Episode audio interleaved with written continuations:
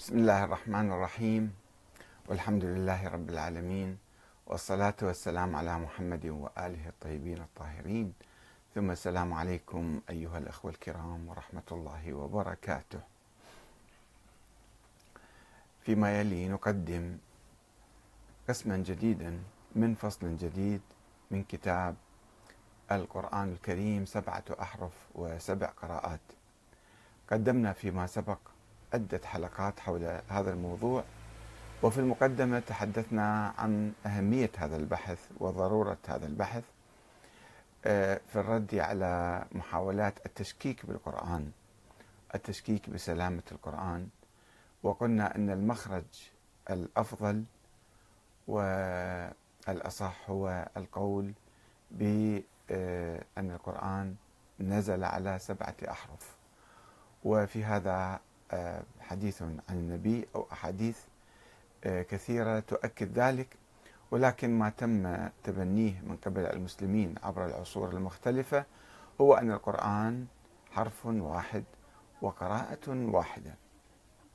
رغم أنه كان في القرون الأولى حتى وقت قريب آه، أن القرآن يقرأ على سبع قراءات أو عشر قراءات ولا تزال حتى اليوم توجد نسخ مختلفة من القراءات القراءات للقرآن. آه، حفص عن عاصم ورش عن نافع وما, إلى ذلك. ولكن الأهم من القراءات هو الأحرف.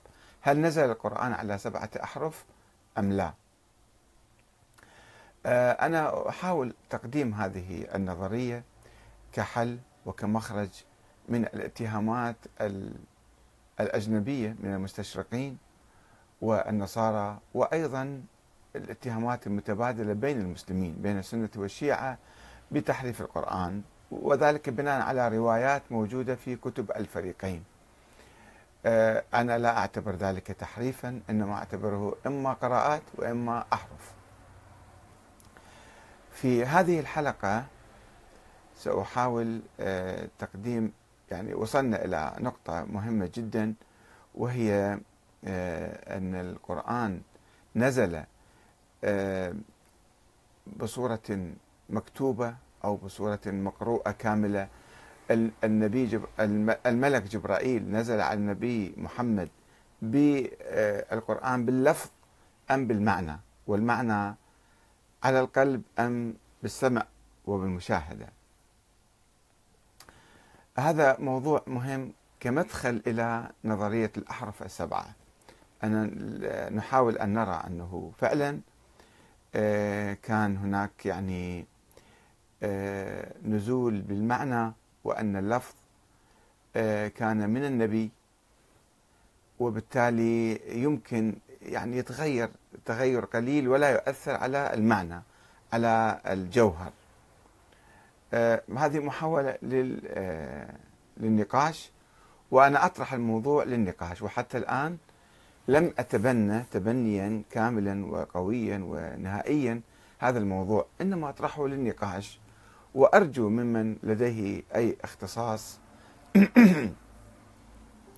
آه، أي علم مثلا بالموضوع أن يفيدنا وأن يرد علينا وأن يناقشنا وأن يصلح كلامنا. آه، حتى يعني نتبنى أو نصل إلى النتيجة آه، النهائية آه، في هذا الموضوع بعد النقاش والبحث. فاذا هذا الموضوع مطروح للنقاش وليس موقفا نهائيا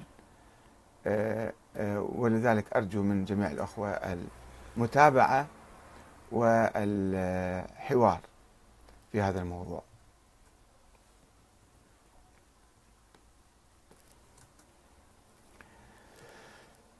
جدل آه، خلق القرآن. أو موضوع خلق القرآن هو جدل حول آه، المعنى واللفظ. جدل المعنى واللفظ. القرآن نزل بالمعنى أم نزل باللفظ؟ هذا هو جوهر آه، الجدل الذي كان يدور حول خلق القرآن في القرون الأولى.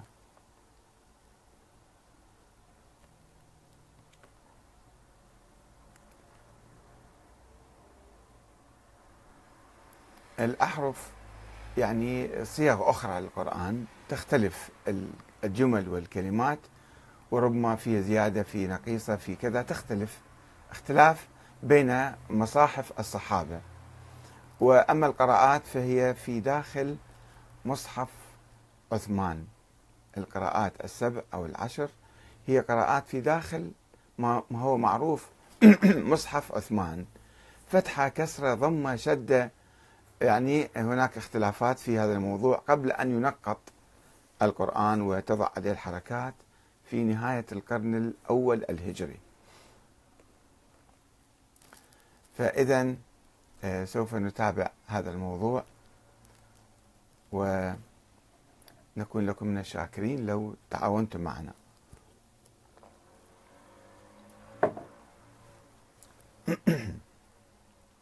بسم الله الرحمن الرحيم. خلق القرآن جدل المعنى واللفظ. هذا هو آه، قسم من الفصل الثاني. قسم من الفصل الثاني حول نزول القرآن على سبعة أحرف. من الباب الأول في كتابنا آه، آه، تحت عنوان القرآن في ظل الرسول الأكرم. وعنوان الكتاب هو القرآن الكريم سبعة أحرف وسبع قراءات. طرحنا في طرحنا في نهاية الفصل الماضي سؤالا هو هل كانت الألفاظ التي قرأ النبي بها القرآن ألفاظا مطابقة للنص النازل إليه حرفيا أم تعبيرا شخصيا من من النبي عن المعنى النازل على قلبه؟ وهل يمكن لألفاظ القرآن أن تتغير وتتبدل قليلا بما لا يغير المعنى؟ الآن نحاول الإجابة. نحاول. ولا نقول نقطع بالإجابة. آه، خلق القرآن جدل المعنى واللفظ. كما هو معروف فقد اختلف المسلمون في القرون الأولى وخاصة في القرن الثاني والثالث والرابع آه، حول طبيعة القرآن. فقال بعضهم إنه مخلوق. المعتزلة مثلا. وقال بعضهم غير مخلوق. وكما يقول ابن تيمية فإنهم قد انقسموا إلى عدة أقوال. حتى الذين قالوا بخلق القرآن انقسموا إلى عدة أقسام. الأول قول المتفلسفة ومن وافقهم من متصوف ومتكلم كابن سينا وابن عربي الطائي وابن سبعين وأمثالهم. ممن يقول إن كلام الله ليس له وجود خارج عن نفوس العباد بل هو ما يفيض على النفوس من المعاني. معاني كلام الله. إعلاما وطلبا. إما من العقل الفعال نزلت هذه المعاني من العقل الفعال كما يقول كثير من المتفلسفة وإما مطلقا كما يقول بعض متصوفة الفلاسفة أنه نزل من الله المع... القرآن وهذه المعاني. هذا القول الأول. والقول الثاني قول الجهمية من المعتزلة وغيرهم الذين يقولون كلام الله مخلوق يخلقه في بعض الأجسام فمن ذلك الجسم ابتدأ لا من الله يعني يخلقه في النار مثلا في العشب ولا يقوم عندهم بالله كلام لا ولا إرادة ما الله ما يتكلم يعني ما عنده فم وأسنان ولسان حتى يتكلم. إنما يخلق الكلام في مكان معين صوت يسمع مثلا. وأول هؤلاء الجعد بن درهم الذي ضحى به خالد بن عبد الله القسري هذا الوالي الأموي في الكوفة. لما خطب الناس يوم عيد النحر عيد الأضحى وقال ضحوا تقبل الله ضحاياكم فإني مضحم بالجعد بن درهم. نزل من المنبر وذبحه. إنه زعم أن الله لم يتخذ إبراهيم خليلا ولم يكلم موسى تكليما. تعالى الله عما يقول الجعد علوا كبيرا. ثم نزل فذبحه يوم العيد بالمسجد. المهم كلام الجعد وكلام الجهمية يقولون أن الله يخلق الكلام مو هو يتكلم يعني. والقول الثالث قول أبي محمد عبد الله بن سعيد بن كلاب البصري ومن اتبعه كالقلانسي وأبي الحسن الأشعري وغيرهم أن كلام الله معنى قائم بذاته بذات الله. هو الأمر بكل مأمور. أمر الله بكل مأمور أمر الله به. والخبر عن كل مخبر أخبر الله عنه. إن عبر عنه بالعربية كان قرآنا. وإن عبر أو عبر عنه بالعبرية كان توراة وإن عبر عنه بالسريانية كان إنجيلا. كما يقول ابن تيمية في مجموع فتاوى ابن تيمية التفسير كتاب القرآن كلام الله حقيقة. المسألة المصرية في القرآن صفحة 163 إلى 165 يستعرض آه، مختلف الآراء. هذه آراء القائلين بخلق القرآن. وقد ذهب ابن كلاب وأبو الحسن الأشعري والقاضي أبو بكر ابن الباقلاني. هذا كان في بداية القرن الخامس الهجري. إلى أن القرآن ليس بمخلوق وإنه قديم ولا يمكن أن يكون قديما إلا أن يكون معنى قائما بنفس الله كعلمه. وقالوا بأن الله لا يتكلم بصوت ولا لغة لا قديم ولا غير قديم.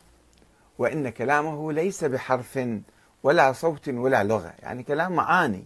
مو يعطي كلام صوت يطلع بالفضاء يعني. كما يقول ابن تيمية في مجموع فتاوى ابن تيمية التفسير كتاب القرآن كلام الله حقيقة. فصل الكلام فصل الكلام في القرآن. هل هو حرف وصوت أم لا؟ صفحة 579 إلى 581 يذكر هذه الأقوال المختلفة.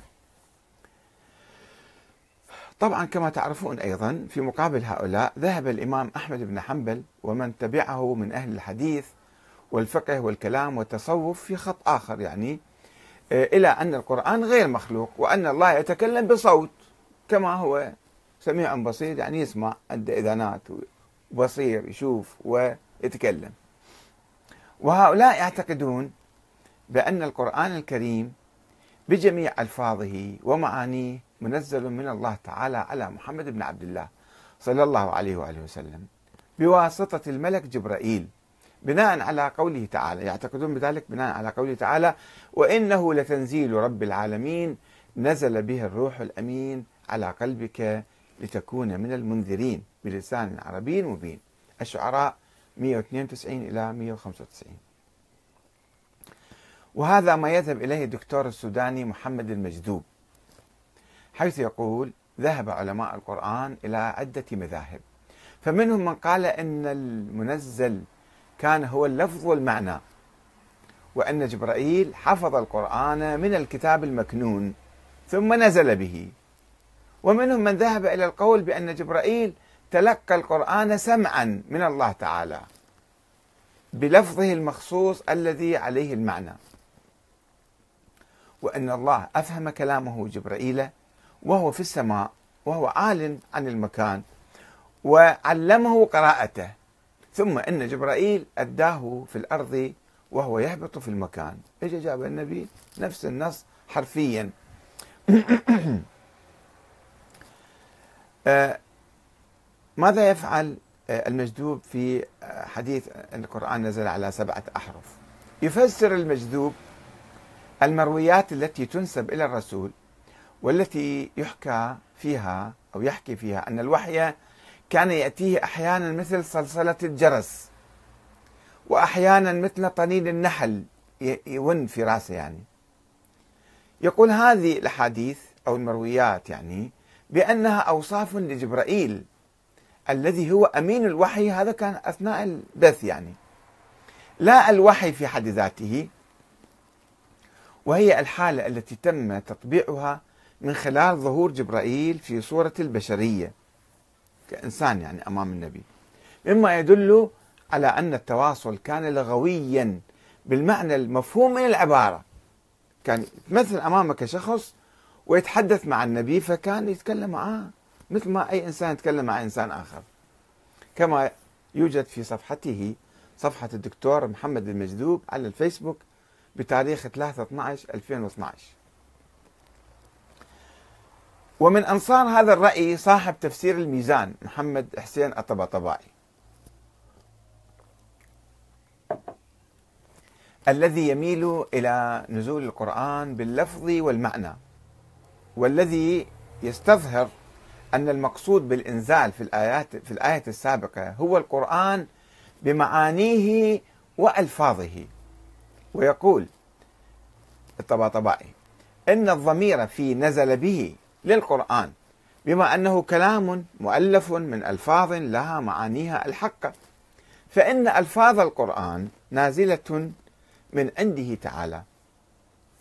ألفاظ القرآن. كما أن معانيها نازلة من عنده.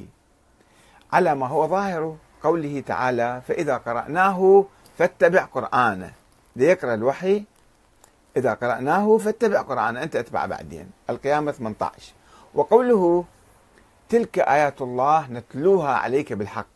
يتلوها تلاوة. آل عمران 108 والجاثية نفس الآية رقم 6 إلى غير ذلك. ويضيف الطباطبائي قائلا فلا يعبأ بقول من قال إن الذي نزل به الروح الأمين إنما هو معاني القرآن الكريم. ثم النبي صلى الله عليه وسلم كان يعبر عنها بما يطابقها ويحكيها من الألفاظ بلسان عربي. ومع ذلك فإن الطباطبائي يتوقف عند الإنزال على قلب النبي. كيف يكون الإنزال على قلب النبي؟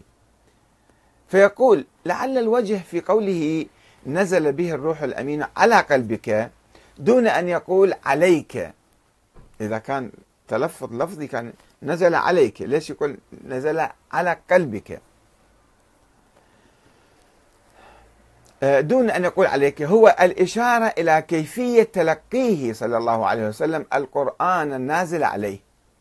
وإن الذي كان يتلقاه من الروح هو نفسه الشريفة من غير مشاركة الحواس الظاهرة.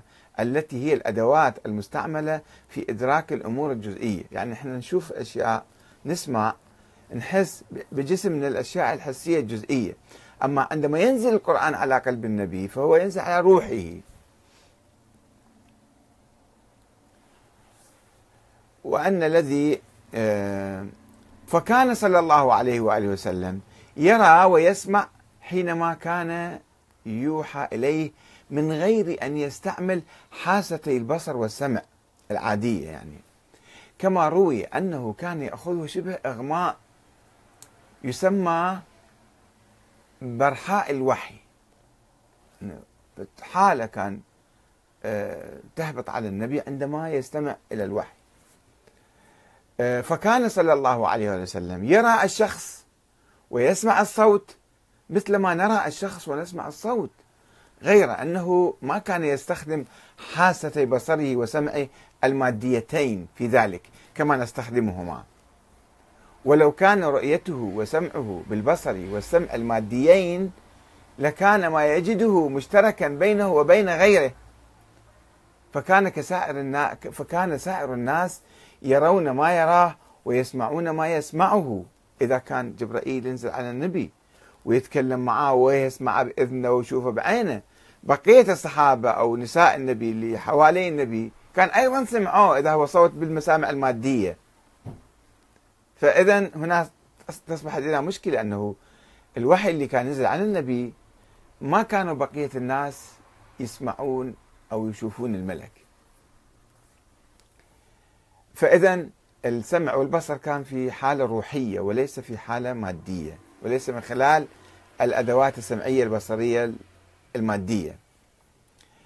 آه، ولو كان رأيته وسمعه بالبصر والسمع الماديين لكان ما يجده مشتركا بينه وبين غيره فكان سائر الناس يرون ما يراه ويسمعون ما يسمعه والنقل القطعي يكذب ذلك.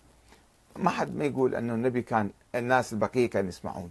فكثيرا ما كان يأخذه برحاء الوحي وهو بين الناس.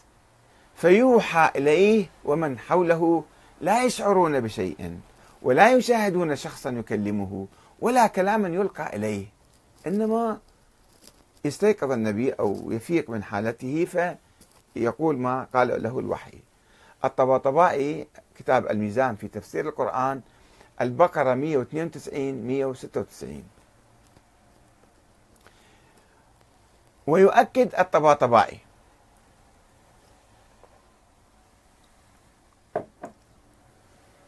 ويؤكد الطباطبائي لدى تفسير آية وما أرسلنا من قبلك من رسول ولا نبي إلى آخرها الحج 52 يؤكد على رؤية النبي للملك حيث يفصل الطباطبائي بين الرسول والنبي ويقول إن الرسول هو من ينزل عليه الملك بالوحي فيراه ويكلمه. والنبي هو من يرى المنام ويوحى إليه فيه في المنام. ويتابع. وقد استفدنا مضمون هذه الروايات من قوله تعالى قل لو كان في الأرض ملائكة يمشون مطمئنين لنزلنا عليه من من السماء ملكا رسولا. الإسراء 95 عفوا. وفي الكافي بإسناده عن زرارة عن أبي جعفر عليه السلام في حديث النبي الذي النبي من هو؟ الذي يرى في منامه ويسمع الصوت ولا يعاين الملك. والرسول الذي يسمع الصوت ويرى في المنام ويعاين الملك. يفرق بين الملك بين النبي وبين الرسول. هذا أيضا رأي عالم شيعي اللي هو السيد محمد حسين الطباطبائي في تفسير الميزان. هو تقريبا يشابه أحمد بن حنبل والذين قالوا يعني آه، بعدم خلق القرآن بالنتيجة يعني. ولا أعرف إذا كان هو يعني ليس حديثنا الآن هذا يقول بخلق القرآن أو لا يقول. وقد تبنى هذا الرأي أيضا أنه القرآن نزل باللفظ والمعنى مع بعض. آه، المستشار الدكتور أحمد عبد ماهر وهذا عالم مصري آه، كبير ومشهور.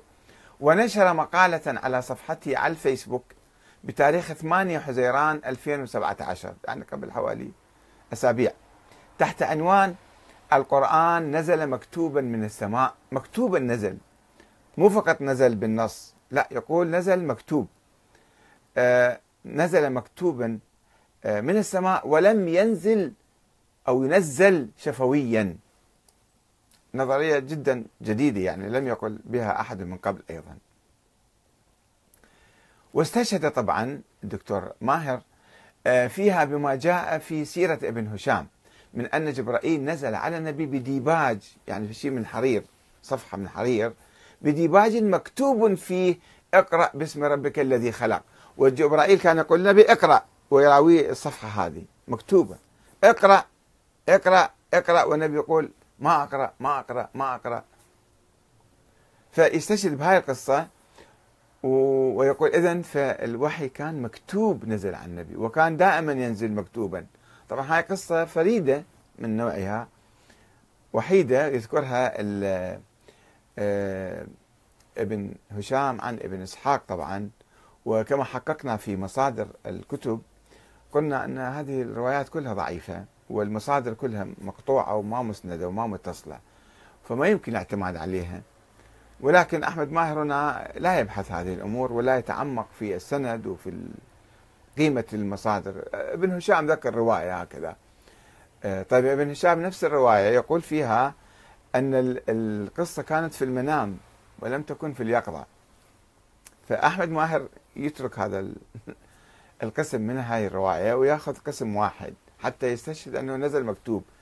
يعني كأنه في اليقظة وجاب الرسالة أو الورقة المكتوب فيها أو الحرير الديباجة وأعطاها للنبي. وهذا حد لم يقل أحد بذلك. ثم استشهد ماهر بما ورد في القرآن الكريم من ذكر الكتاب في آيات عديدة. بالقرآن كثير ما يذكر الكتاب إشارة إلى القرآن. وتساءل هل يمكن أن يقول الله تعالى إن هذا الكتاب دون أن يكون كتابا مكتوبا يتحدث عن أي كتاب. كلام شفوي فقط لا يسمى كتابا. ويقول اقرأ. النبي يقول للنبي الملائك الملك يقول للنبي اقرأ. يقرأ ماذا؟ إذا هي مسألة شفوية. فكيف يقرأ؟ يقول له اسمع لازم يقول له مو اقرأ. ويقول اقرأ وليس هناك ما يمكن قراءته إذا ما موجود شيء مقروء وشيء مكتوب فكيف يقرأ النبي؟ ماذا يقرأ؟ وهل كلمة كتاب تعني بأنه غير مكتوب بس بالكلام عند الناس؟ ألا تعني شيئا موجودا أمام المتلقي للوحي وهو النبي أمام شيء مكتوب؟ هكذا يقول أحمد ماهر. وأما وأمام من يقول لهم النبي وينقل إليهم الخبر. يعني أمام النبي وأمام من يقول لهم النبي وينقل إليهم الخبر فالشيء مكتوب يقرأوه. واستدل أيضا على رأيه بكلمة المصحف الواردة في القرآن مثل قوله تعالى رسول من الله يتلو صحفا مطهرة. يتلو صحف صحف يعني مكتوبة. البين اثنين.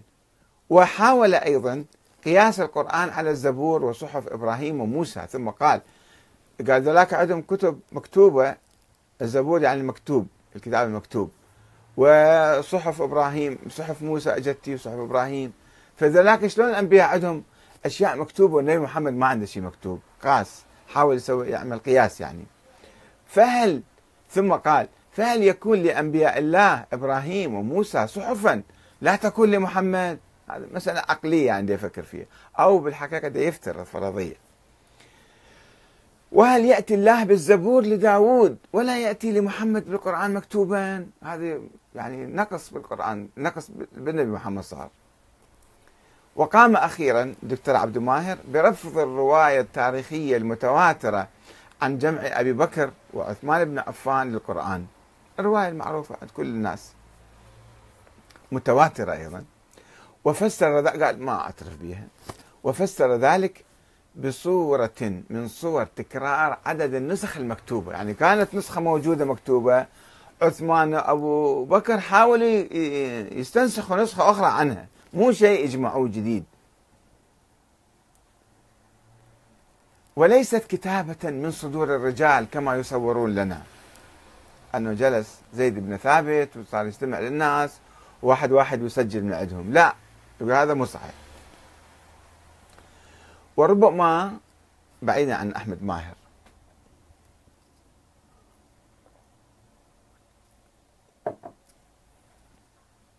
وربما يتمسك البعض بهذه الآية وإنه لتنزيل رب العالمين نزل به الروح الأمين على قلبك لتكون من المنذرين بلسان عربي مبين. الشعراء 192 الآية التي قرأناها قبل قليل ليقول أن القرآن نزل على رسول الله لفظا باللغة العربية. نزل الآية تقول هكذا ظاهر عندها بلسان عربي مبين. آه، آه، نزل على رسول الله لفظا باللغة العربية.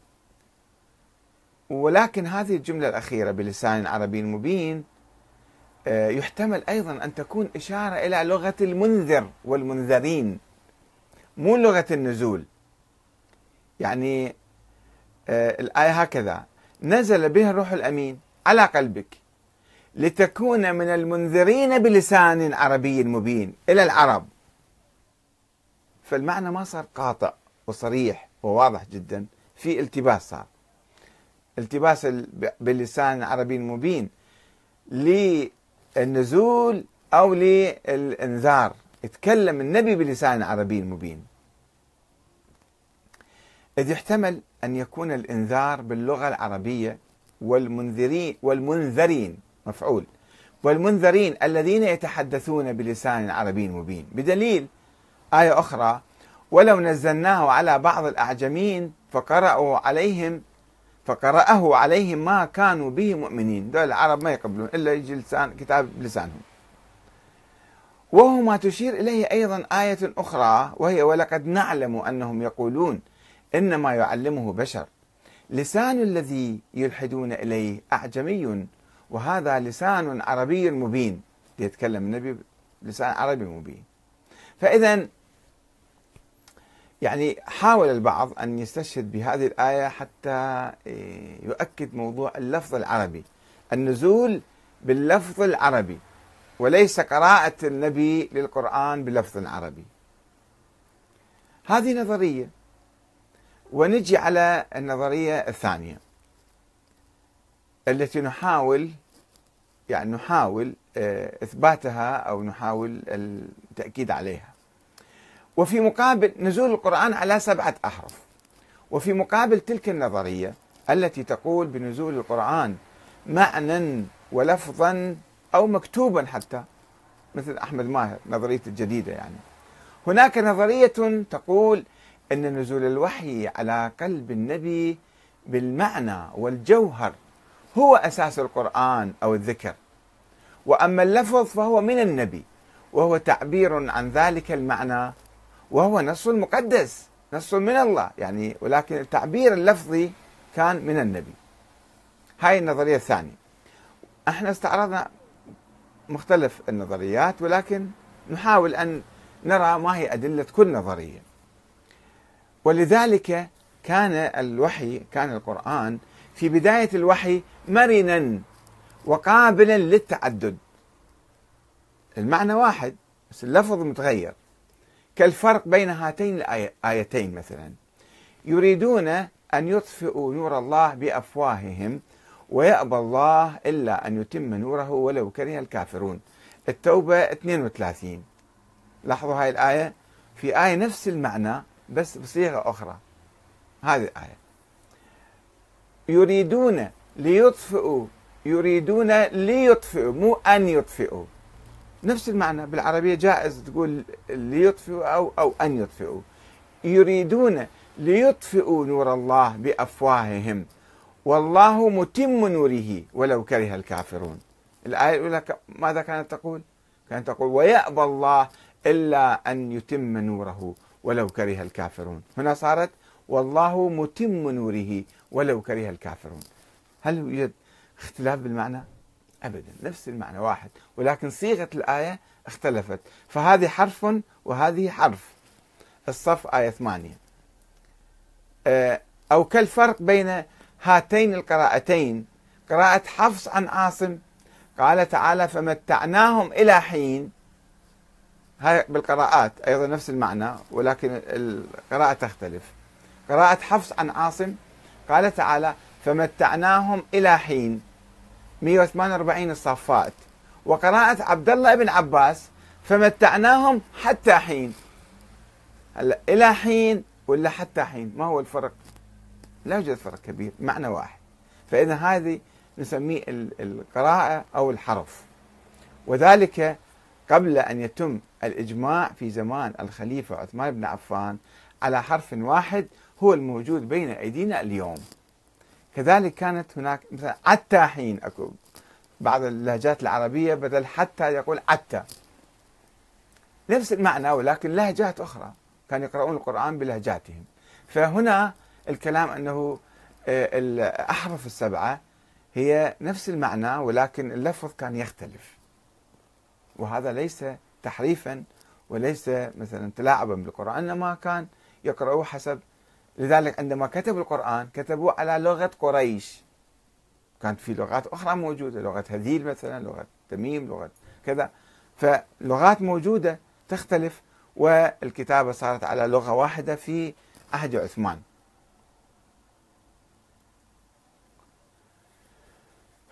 ولو أخذنا الآراء الفلسفية الآراء الأخرى الفلسفية والجهمية والمعتزلية وحتى الأشعرية فإن كلام الله تعالى يغدو معنى كلام الله يعني معنى مو أنه تلفظ لفظي. آه، يغدو معنى ينزله الله على قلب النبي وليس لفظا يسمع بإذن المادية. وعلى هذا فإن اللفظ إذا صار القرآن هو المعنى ينزل على قلب النبي فإذا لابد أن يكون من النبي اللفظ يكون من النبي. يعني هذا تلازم بين فكرتين. وقد ذهب إلى ذلك إلى أن اللفظ من النبي المفسر معروف المصري جلال الدين السيوطي هذا في القرن العاشر كان. فقال العاشر الهجري فقال إن الصياغة اللغوية كانت من فعل النبي محمد صلى الله عليه وسلم وإن جبرائيل إنما نزل بالمعاني وإن النبي علم تلك المعاني وعبر عنها بلغة العرب. مستدلا بقوله تعالى نفس الآية اللي أولئك يستشهدوا بها. نزل به الروح الأمين على قلبك لتكون من المنذرين بلسان عربي مبين. وبقوله فإنما يسرناه بلسانك. يعني إحنا يسرنا القرآن وهيئناه بلسانك لعلهم يتذكرون. الدخان آية 58 أو بقوله تعالى فإنما يسرناه بلسانك لتبشر به المتقين وتنذر به قوما لدا. يعني أنت لك دور في صياغة الألفاظ. هكذا فهم المفسر المعروف آه، جلال الدين السيوطي. وهو ما تؤكده بعض الأحاديث النبوية الواردة في الصحاح وأمهات الكتب الإسلامية القديمة. حول نزول القرآن على سبعة أحرف. يروي الإمام مالك بن أنس والإمام أحمد بن حنبل والبخاري ومسلم والترمذي والنسائي وأبو داود والطبري والطحاوي وغيرهم بأسناد مختلفة عن مجموعة من الصحابة. على رأسهم عمر بن الخطاب وعبد الله بن مسعود وأبي بن كعب وأبي هريرة وابن عباس عن النبي الأكرم. صلى الله عليه وآله وسلم. حديثا بصيغ شتى يدور حول نزول القرآن على سبعة أحرف وجواز قراءته بأي حرف. ولكن المخالفين لهم يروون الحديث بشكل آخر بتفسير آخر. كما يروى عن الطبري أو كما يروي الطبري نفسه وفي مقدمة التفسير حديث رقم 58 يقول حدثنا محمد بن بشار قال حدثنا عباد بن زكريا عن عوف عن أبي قلابة إلى أن يقول وروي عن أبي كاتب الوحي أبي كاتب القرآن عن رسول الله صلى الله عليه وآله وسلم أنه قال أنزل القرآن على سبعة أحرف. سبعة أحرف مو يعني ألفاظ متعددة إنما معاني متعددة. يعني أمر وزجر وترغيب وترهيب وجدل وقصص ومثل. هذا معنى سبعة أحرف. هذا أيضا قول آخر يضاد مسألة النزول. القرآن على سبعة أحرف عن سبعة أشكال. فسوف نقرأ في الحلقة القادمة هذه الروايات التي وردت عن كبار الصحابة حول آه، آه، نزول القرآن على سبعة أحرف مباشرة عن النبي صلى الله وسلم عليه. لنرى أنه والحكم لكم طبعا في النهاية. أنا فقط أستعرض الآراء المختلفة وقد أميل وأعلن ميلي إلى هذا الاتجاه وأقدم هذه النظرية حتى نسد أفواه المشككين بالقرآن.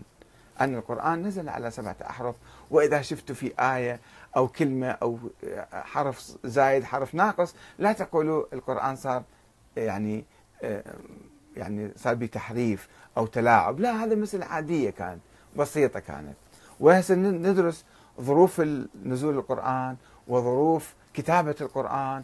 في زمن النبي ثم ظروف جمع القرآن وشكل الحرف وطبيعة اللغة العربية. حتى نتأكد بعد ذلك. نحاول أن ندرس الأمور من كل الجوانب إن شاء الله ونسأل الله التوفيق في ذلك والسلام عليكم ورحمة الله وبركاته.